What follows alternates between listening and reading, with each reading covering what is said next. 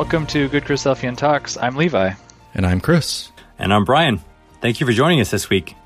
On this podcast, we select one talk a week to help us get the Bible in our daily newsfeed. We post a new episode at the start of each week with a short intro beforehand to kind of set the stage for the talk you're about to listen to. And now, let's talk more about this week's talk.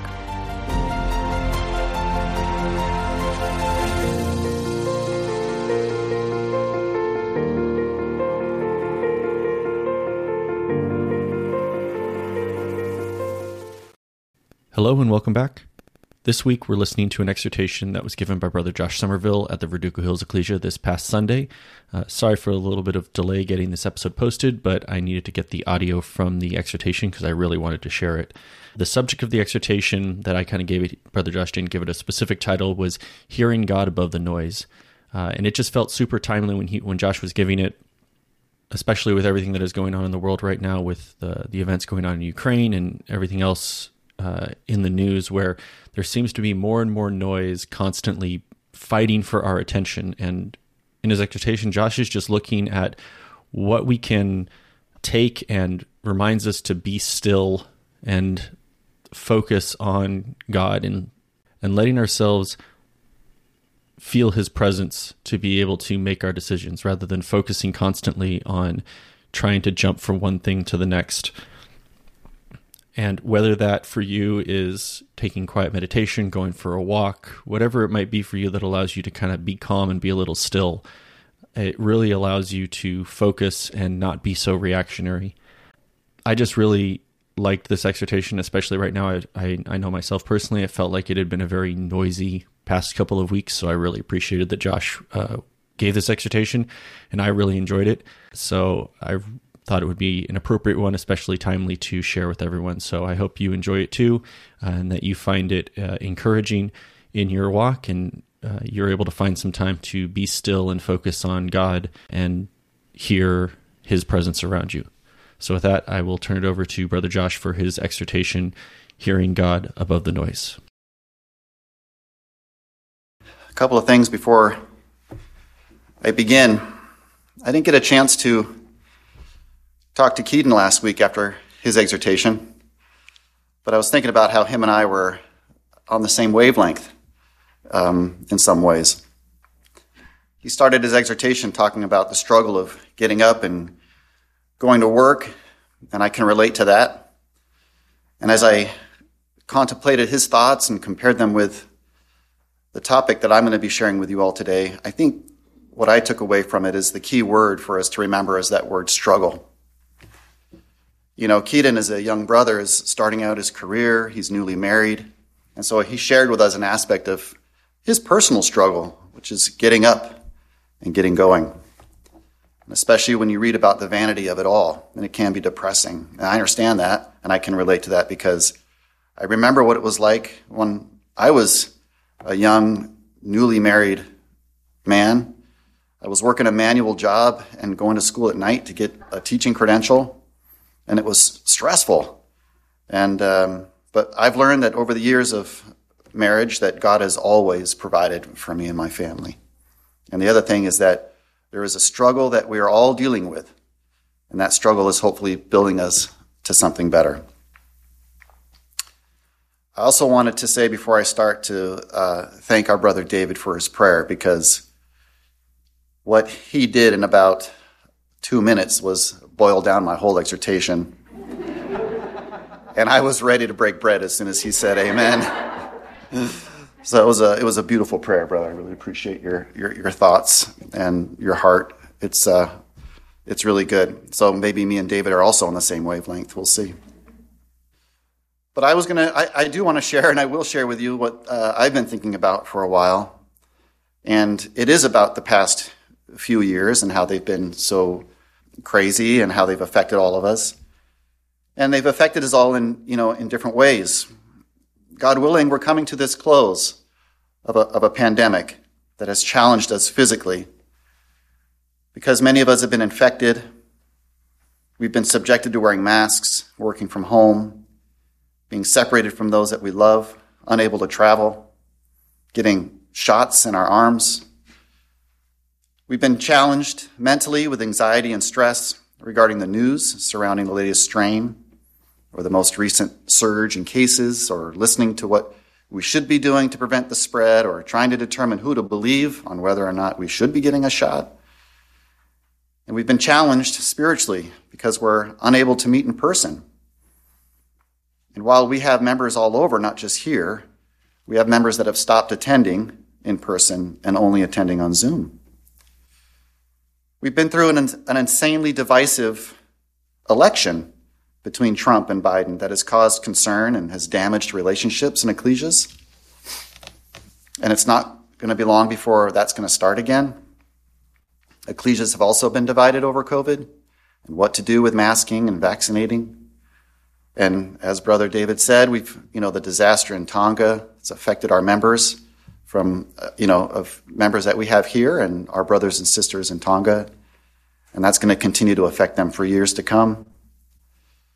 And as our brother said, in Russia, we have what's going on over there, and that's very upsetting and discern, um, disconcerting and um, hard for us to understand what those brothers and sisters are going with, going, going through as we here live in, live in peace.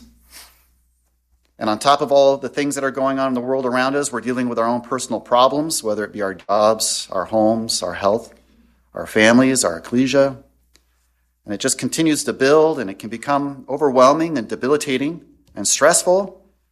And it's hard to know if there's ever going to be an end to it. So it is hard to allow God to speak to us. It is difficult to hear Him above the noise. And it can feel almost impossible at times to listen because we are so consumed by the problems going on around us and affecting us. Some of us may be struggling to sleep. We might wake up hours before we need to because we're dealing with the stress. We get through the day, and we struggle to get through the day. And then we can't seem to turn our minds off. So, what do we do? We watch TV or we listen to music we might play a podcast or read a book or scroll through Facebook or do anything to take our mind off what is bothering us and help us to fall asleep. So, in essence, we're using noise to block out the noise that's in our minds. And it seems ironic, but it is what we do, only to then wake up and start the process over again. Psalm 46:10 Be still and know that I am God. I will be exalted among the heathen. I will be exalted in the earth. This whole psalm, in fact, is just a beautiful psalm filled with words of encouragement. But I wanted to single out verse 10 purely because of what those first two words say to be still. Be still. Don't move. Don't speak. Don't do anything. Just be still and be quiet and know that He is God. There's something that happens when we allow the silence to come to the forefront of our minds. The ears begin to work again. We hear sounds instead of them working so hard to block out the noise or we work so hard filtering what we want or need to hear. They can finally relax when it is silent and do what God intended them to do, which is to hear. So let's practice being silent.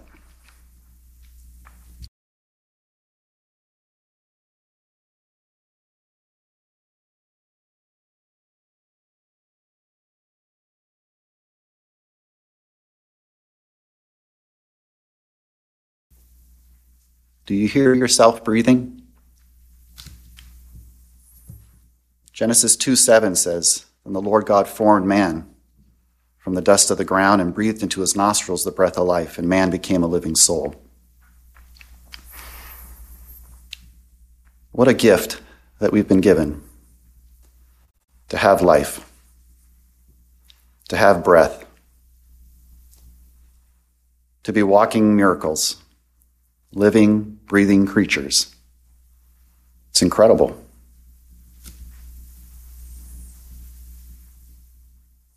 When we sit in silence, can we feel our heart beating?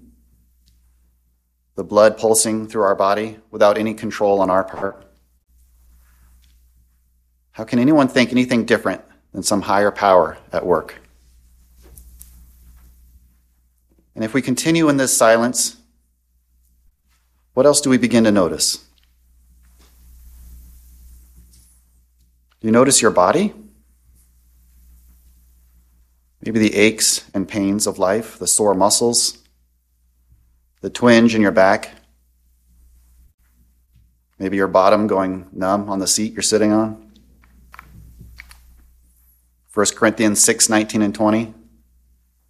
What? Know ye not that your body is the temple of the Holy Spirit which is in you, which ye have of God, and ye are not your own?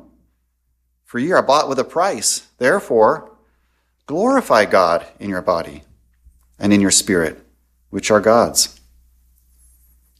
Just a reminder that God gave us not only life, but He gave us these bodies, and we're here, alive today only because of His grace.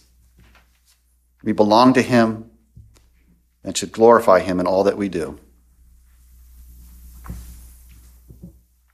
Continuing in this silence, brothers and sisters, can hear God's creation. We don't hear it in here, but I went out during the break and just sat in the parking lot for a few minutes. And you can hear birds, insects, the, the soft murmur of conversations in the distance, a random child laughing And I'm sure I'm not the only one who's taken a moment in silence like that. And sometimes many of us might enjoy doing that in special places like Idyllwild to find a quiet place, to close our eyes and just be silent and allow those sounds to come to the forefront of our minds. The Bible gives us lots of examples of moments of silence and quietness, and I want to share some of those with you. Because we might think that God is in the loud and the powerful, especially with what's going on in the world around us. And in 1 Kings 19, 11 through 13, Elijah, God speaking to Elijah, and he says, Go forth and stand upon the mount before the Lord, and before and behold, the Lord passed by, and a great and strong wind rent the mountains and brake in pieces the rocks before the Lord. But the Lord was not in the wind. And after the wind, an earthquake, but the Lord was not in the earthquake. And after the earthquake, a fire, but the Lord was not in the fire. And after the fire, a still small voice. And it was so when Elijah heard it that he wrapped his face in his mantle and went out and stood in the entering of the cave. Entering in of the cave. And behold, there came a voice unto him and said, What doest thou here, Elijah? Elijah is running away and terrified for his life. But he needed a reminder of who was in charge. And although God created that earth, the, the wind and the earthquake and the fire, it was when he spoke to Elijah, it was in that still small voice. And it seems that with God, we're always looking for the fire and the brimstone to occur.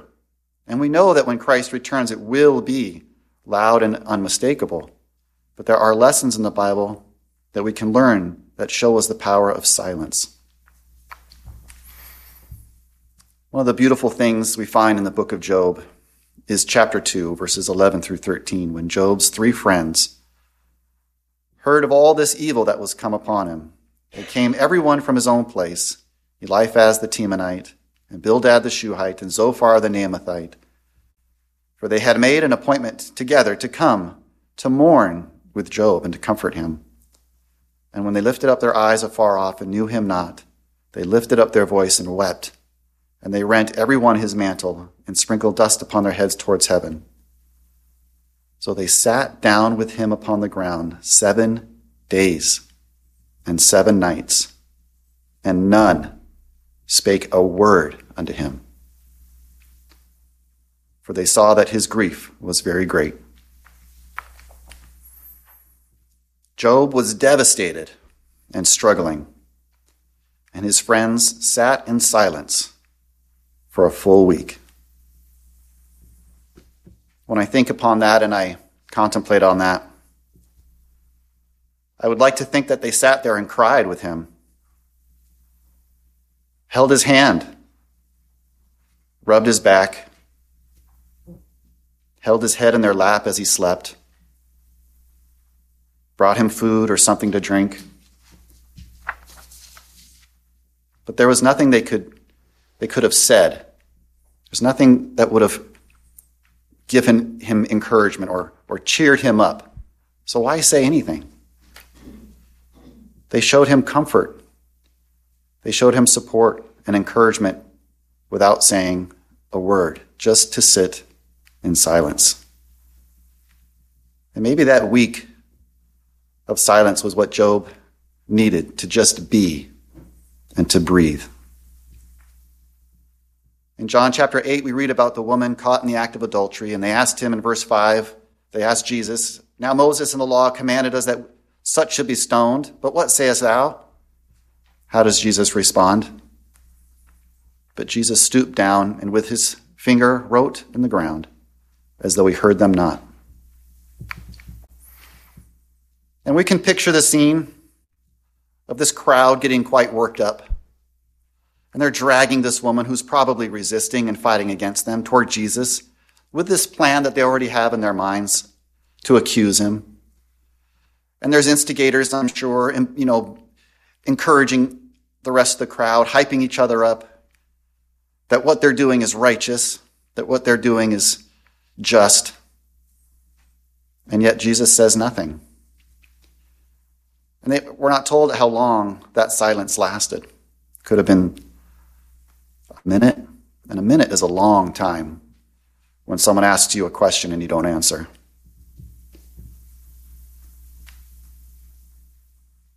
Those moments of silence proved to be powerful. Maybe it gave Jesus just a moment to breathe a moment to think. Even though we're sure he didn't need it, but maybe it was for them to give them a moment, a moment to think. Christ did not allow himself to be brought to their level, but his state of mind was always calm.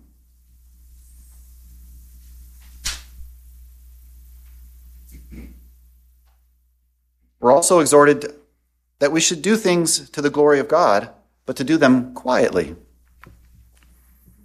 In Matthew chapter 6, in verse 3, but when thou doest alms, let not thy right hand know I'm sorry, let not thy left hand know what thy right hand doeth, that thine alms may be in secret. And thy Father which seeth in secret himself shall reward thee openly. And it's a funny verse if you think about it literally because it would be impossible for me to donate to the ecclesia with my left hand while hiding my right hand so that it doesn't know what I'm doing. I think it's going to figure it out. But we understand the meeting. There's no gain by making noise about donations. Just do that quietly. And in Matthew 6 and verse 6, but when thou prayest, enter into thy closet. And when thou hast shut the door, Pray to thy Father which is in secret, and thy Father which seeth in secret shall reward thee openly. Again, we don't take that verse literally. We don't run and pray in our closets. And we understand that the point is to not make a big scene about prayers, but to pray in a quiet place to God. A quiet place can be outside on a walk, or sitting in your backyard, or just listening to the wind and the birds and giving God praise. And as we turn our attention to Jesus, we see the example that he gave us when he was struggling and hearing about the death of John the Baptist. In Matthew 14, verse 13, when Jesus heard of it, he departed thence by ship into a desert place apart. Jesus went to be alone, to find a quiet place to mourn the death of his friend to pray to his heavenly Father, to collect his thoughts, to gather strength. We also read Mark chapter 1, verse 35. And in the morning, also about Jesus, Rising up a great while before the day, he went out and departed into a solitary place and there prayed. This was a way for Jesus to collect his thoughts, and it's an example to us as well, especially now as we live in a world that's so noisy and troubling. We need to find a quiet place to be able to gather our thoughts and approach our Heavenly Father in prayer. And here we are, aren't we? Because now, as we're about to partake of the bread and the wine, and we silently pass them from hand to hand, we allow for that moment of peace and quiet to wash over us as we are reminded again and internalize the thought that God sacrificed his son for us. That we should be giving, that we should be given everlasting life in his soon coming kingdom. We need to remember that even Christ in his darkest hour was looking, looked for a quiet place where he could approach his Father in prayer, where he could lay his struggles at his Father's feet and to gather up his strength for what lied ahead. In Mark chapter 14, and they came to a place which was called Gethsemane, and he saith to his disciples, Sit ye here while I pray. And he taketh with him Peter and James and John, and began to be sore amazed and to be very heavy and saith unto them, My soul is exceeding sorrowful unto death. Tarry ye here and watch. And he went forward a little and fell on the ground and prayed, that if it were possible, the hour might pass from him. And he said, Abba, Father, all things are possible unto thee. Take away this cup from me. Nevertheless, not what I will but what thou wilt.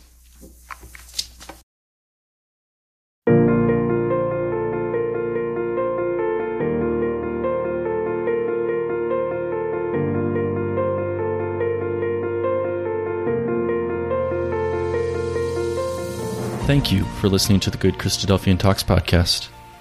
We hope this talk helped you in your walk. If you would like to hear more, Please subscribe for new episodes and leave a review in Apple Podcast or whichever service you are using to help more people find the show when they search for it. If you enjoyed this particular talk, please share it with someone who you think might enjoy it as well. For show notes on the talk you just listened to, visit our show page at anchor.fm slash GCT or check the show notes section of your podcast player. Please share your thoughts on the talk from this week on our Facebook or Instagram pages where we are at Good Christadelphian Talks on Twitter, where we are at GCT underscore podcast, or leave a comment on our YouTube channel where these talks are posted as well. If you know of a great talk, we want to know about it too. Send a suggestion to our email at goodchristadelphiantalks at gmail.com or message us on any of our social media accounts. Thank you for listening. God bless, and talk to you next week.